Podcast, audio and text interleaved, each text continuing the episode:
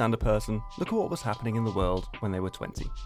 That's the idea I want to explore in each episode of Eternal Youth, and today it's George Orwell. But it's not really George Orwell, because George Orwell didn't exist in 1923 when Eric Blair was 20 years old. That pen name was taken on in 1933. Eric Blair invented the name George Orwell to publish an essay called A Hanging, an essay which described his life as an imperial police officer working on behalf of the British Empire in Burma, now known as Myanmar. But if you've read Orwell, the chances are you've read 1984, which was published towards the end of his life. And readers would be forgiven for thinking that elements of censorship and propaganda in 1984 were informed by Orwell's time working for the BBC during the Second World War. That's certainly something I believed, I think, for most of my adult life. One of Orwell's jobs at the BBC was to broadcast news about the war to India, which was heavily censored and controlled by the British government. His other job was to organise cultural talks. He invited poets and authors to the BBC to give talks. What he said on the air was controlled, and there was a Room 101 where he was summoned for meetings. But his time working there seems to have been defined by frustration. He told friends that although he couldn't say everything he might have wanted to say on the air, he also never had to broadcast anything he wouldn't have happily said in private conversation. To give you an idea of how he felt, I want to read a diary entry. And as I'm reading this, bear in mind that the BBC currently has a statue of Orwell next to its main entrance. The thing that strikes one in the BBC is not so much the moral squalor and the ultimate futility of what we're doing, as the feeling of frustration, the impossibility of getting anything done, even any successful piece of scoundrelism. Our policy is so ill defined, the disorganisation is so great, there are so many changes of plan, and the fear and hatred of intelligence are so all pervading that one cannot plan any sort of wireless campaign whatsoever. One is constantly putting sheer rubbish on the air because of having talks which sounded too intelligent cancelled at the last moment. In addition, the organisation is so overstaffed that numbers of people have almost literally nothing to do. And eventually, Orwell leaves, not because of censorship, not because of state control, not because he was being spied on or anything like that, but after seeing some research showing that almost nobody in India was listening to the programs he was making.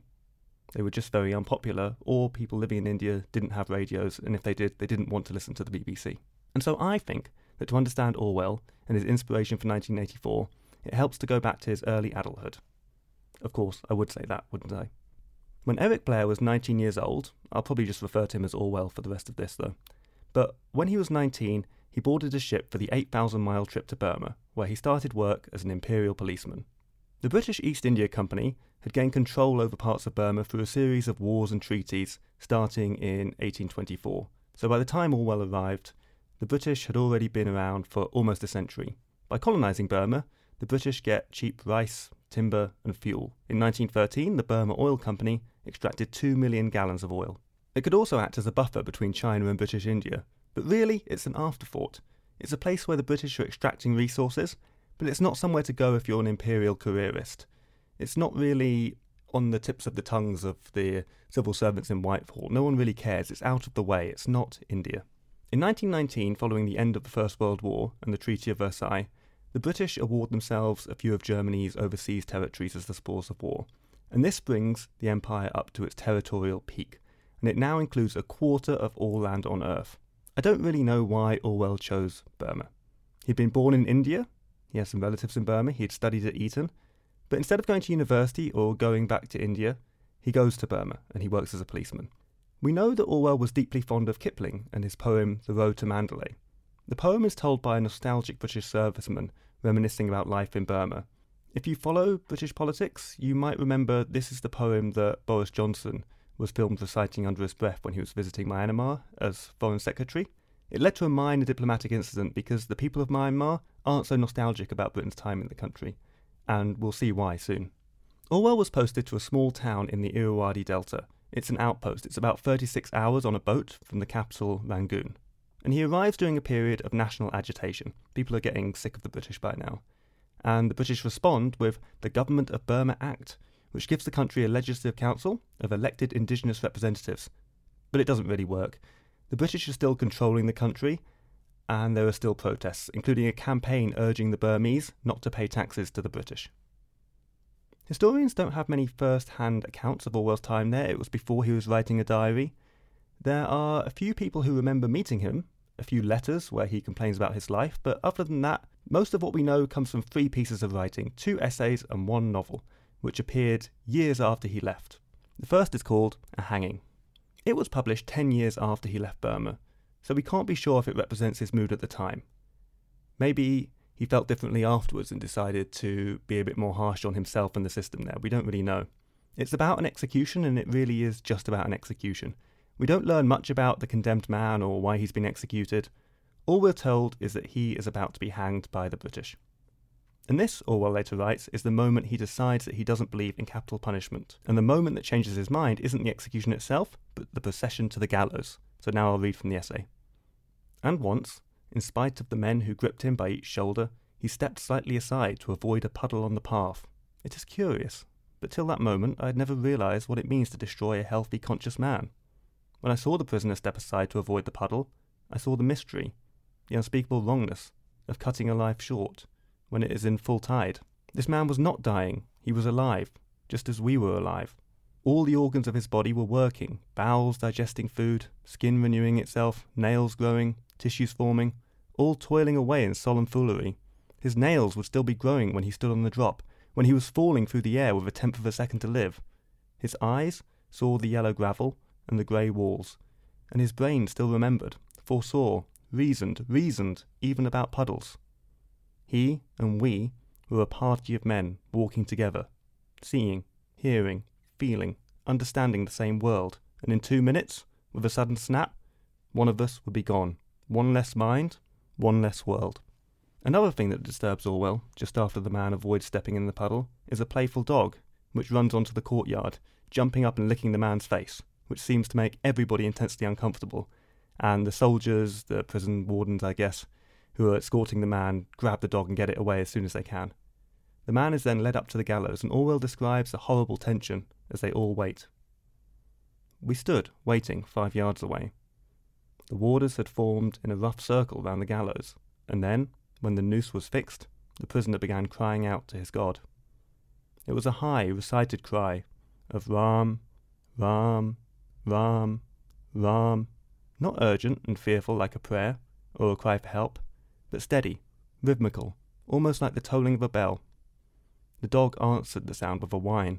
The hangman, still standing on the gallows, produced a small cotton bag, like a flour bag, and drew it over the prisoner's face. The sound, muffled by the cloth, still persisted, over and over again. Ram, Ram, Ram, Ram. And then the man is killed. Orwell goes on to write about how everybody there just wants it to be over as soon as possible. And once it is, there's a sense of immediate relief. There's an immediate dissociation among everybody who's complicit in this execution. He writes, I found that I was laughing quite loudly. Everyone was laughing. Even the superintendent grinned in a tolerant way. You'd better all come out here and have a drink, he said quite genially. I've got a bottle of whisky in the car. We could do with it. We went through the big double gates of the prison, into the road. We all had a drink together, natives and Europeans alike, quite amicably. The dead man was a hundred yards away. I think there's something quite existentialist about the contrasting moods in this text. It's an essay about the solemn absurdity of the death penalty, which in the 1920s would have been the norm pretty much everywhere in the world. And beyond the exoticism of the condemned man's chant, we don't really learn much about the British in Burma. For that, we need to talk about the elephant in the tomb. The next piece of writing that comes out of Orwell's time in Burma is another essay. It's called Shooting an Elephant. Like a hanging, it's written in the first person. And as he tells it, Orwell is told that there's an elephant on the rampage in a nearby village, and as the only policeman in the area, it's his job to go and deal with it. When he arrives in the village, he sees some damage to a few buildings and listens to some locals complain about an angry elephant on the loose. But it seems to have moved on. Orwell thinks that the elephant was in a bad mood and has probably calmed down by now. The elephant's owner is on his way, but it's going to be a while before he arrives. All Orwell has to do is keep the village safe and calm. Then, just as he thinks he can leave, the locals draw his attention to the body of a man who has obviously just been trampled to death by an elephant. This man, he writes, has the expression of unendurable agony. Then a crowd starts to coalesce around Orwell. The whole village has surrounded him. He has a gun with him to protect himself. But he can feel the will of all these Burmese people urging him to shoot this elephant. The people start following him around, and Orwell says that he feels like a fool. The crowd, he says, were there for two reasons. One was for the meat from the elephant, and the other was just entertainment. They were there, says Orwell, for the spectacle, and English people, he says, would have behaved in exactly the same way. And eventually, he sees this elephant grazing peacefully about 80 yards away from the road, and he immediately knows that he doesn't want to shoot it. By now, it seems to have calmed down. It looks as if it's about as dangerous as a cow. Not only are elephants quite graceful, in Burma, they're also agricultural assets. Destroying this creature would be like destroying somebody's tractor.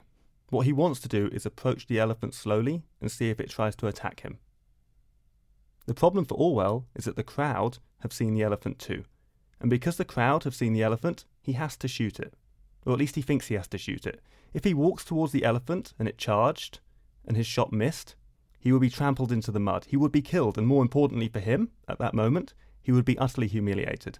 The people there would laugh at him, and he has to be seen to be ready to shoot this elephant because his legitimacy as a foreigner with power over these people has come to depend on it. Here's how he describes the situation. To come all this way, rifle in hand, with 2,000 people marching at my heel, and then to trail feebly away, having done nothing? No, that would be impossible. The crowd would laugh at me. And my whole life, every white man's life in the East, was one long struggle not to be laughed at. What's happening here? Orwell is supposed to be the imperial force, but in this instance, he seems to have lost all agency over what he's doing. In his telling, empire becomes an act, a performance, in the face of absurdity. And he does shoot the elephant. He doesn't want to, but he does. And when he shoots the elephant, it doesn't die. So he shoots it again. And it still doesn't die. And in what becomes an incredibly agonizing passage to read, he has to shoot it again, and again, and again. And he does this to avoid embarrassment. Just to avoid embarrassment. He writes, I perceive in this moment that when the white man turns tyrant, it is his own freedom that he destroys. He becomes a sort of hollow, posing dummy. For it is the condition of his rule that he shall spend his life trying to impress the natives. And so in every crisis, he has got to do what the natives expect of him. He wears a mask, and his face grows into it. Now, did this actually happen? The truth is, we don't know. Obviously, it was written many years afterwards. DJ Taylor, Orwell's biographer, hasn't been able to find any direct evidence. He did find a report of an elephant being shot in the Rangoon Gazette, but according to the article, the Englishman who pulled the trigger was Major E.C. Kenny. Perhaps Orwell read about Kenny, or met Kenny, or it could have been a different elephant. Perhaps there was no elephant at all, or perhaps the newspaper made a mistake. That's why it's probably better referring to George Orwell as opposed to Eric Blair, because Orwell is ultimately a character invented by Blair. Our third and final window into young Orwell's world is Burmese Days, his first novel published in 1934. The story follows Flory, a timber merchant who seems to act as a stand in for Orwell himself. Flory lives in Burma and is friends with an Indian doctor, Dr. Veeraswamy. At one point in the story, when Flory tries to impress a woman, he boasts about shooting an elephant. In Burmese days, the British spend their time at the European Club. Dr. Veeraswamy wants to join the club because he imagines it as some kind of enlightened symposium where well read Europeans discuss the state of the world.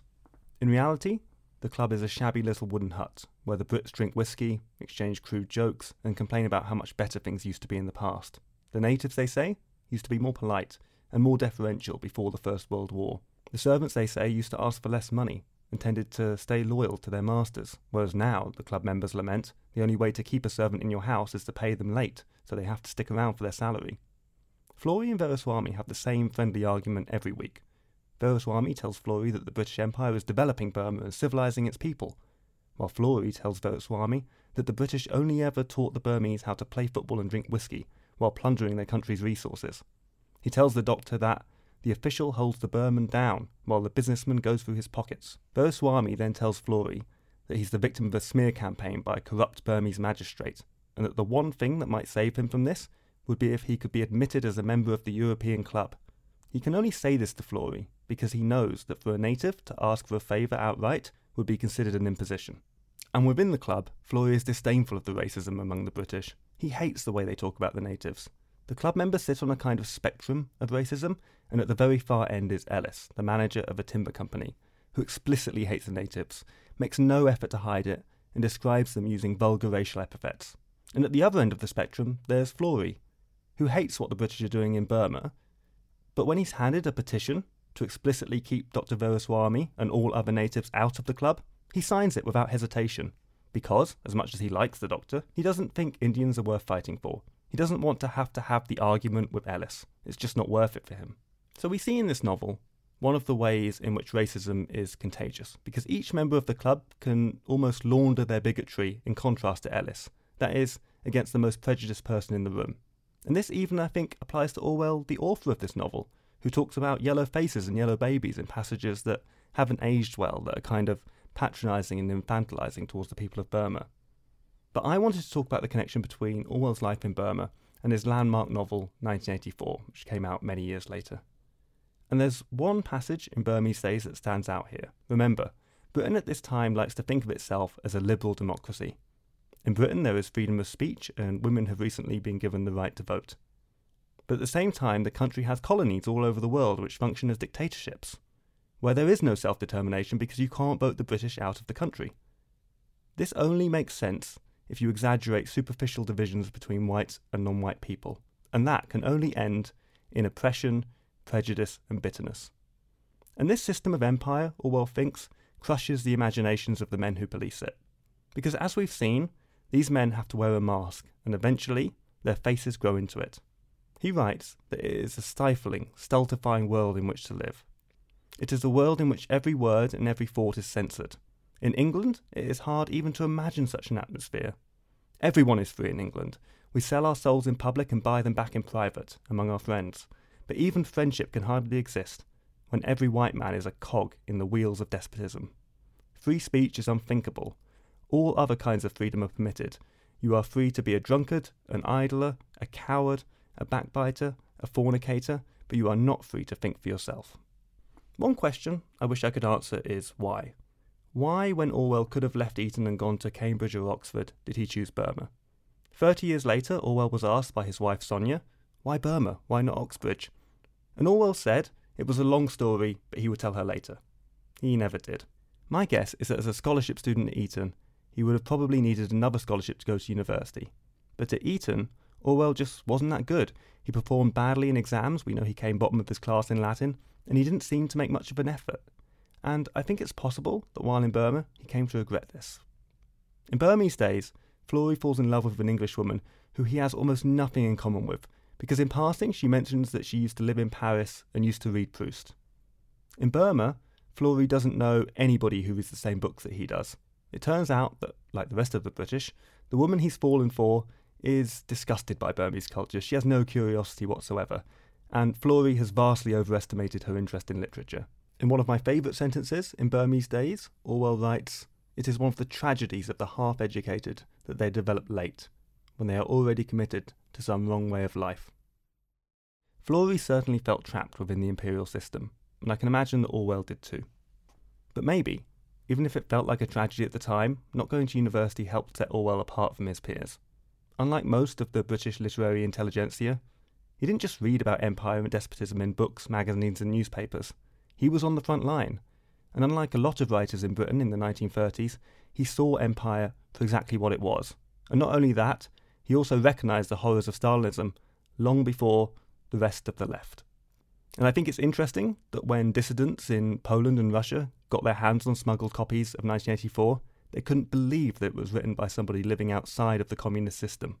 And so maybe being on the front line of empire at the most impressionable age of his life saved him from groupthink. Thank you for listening.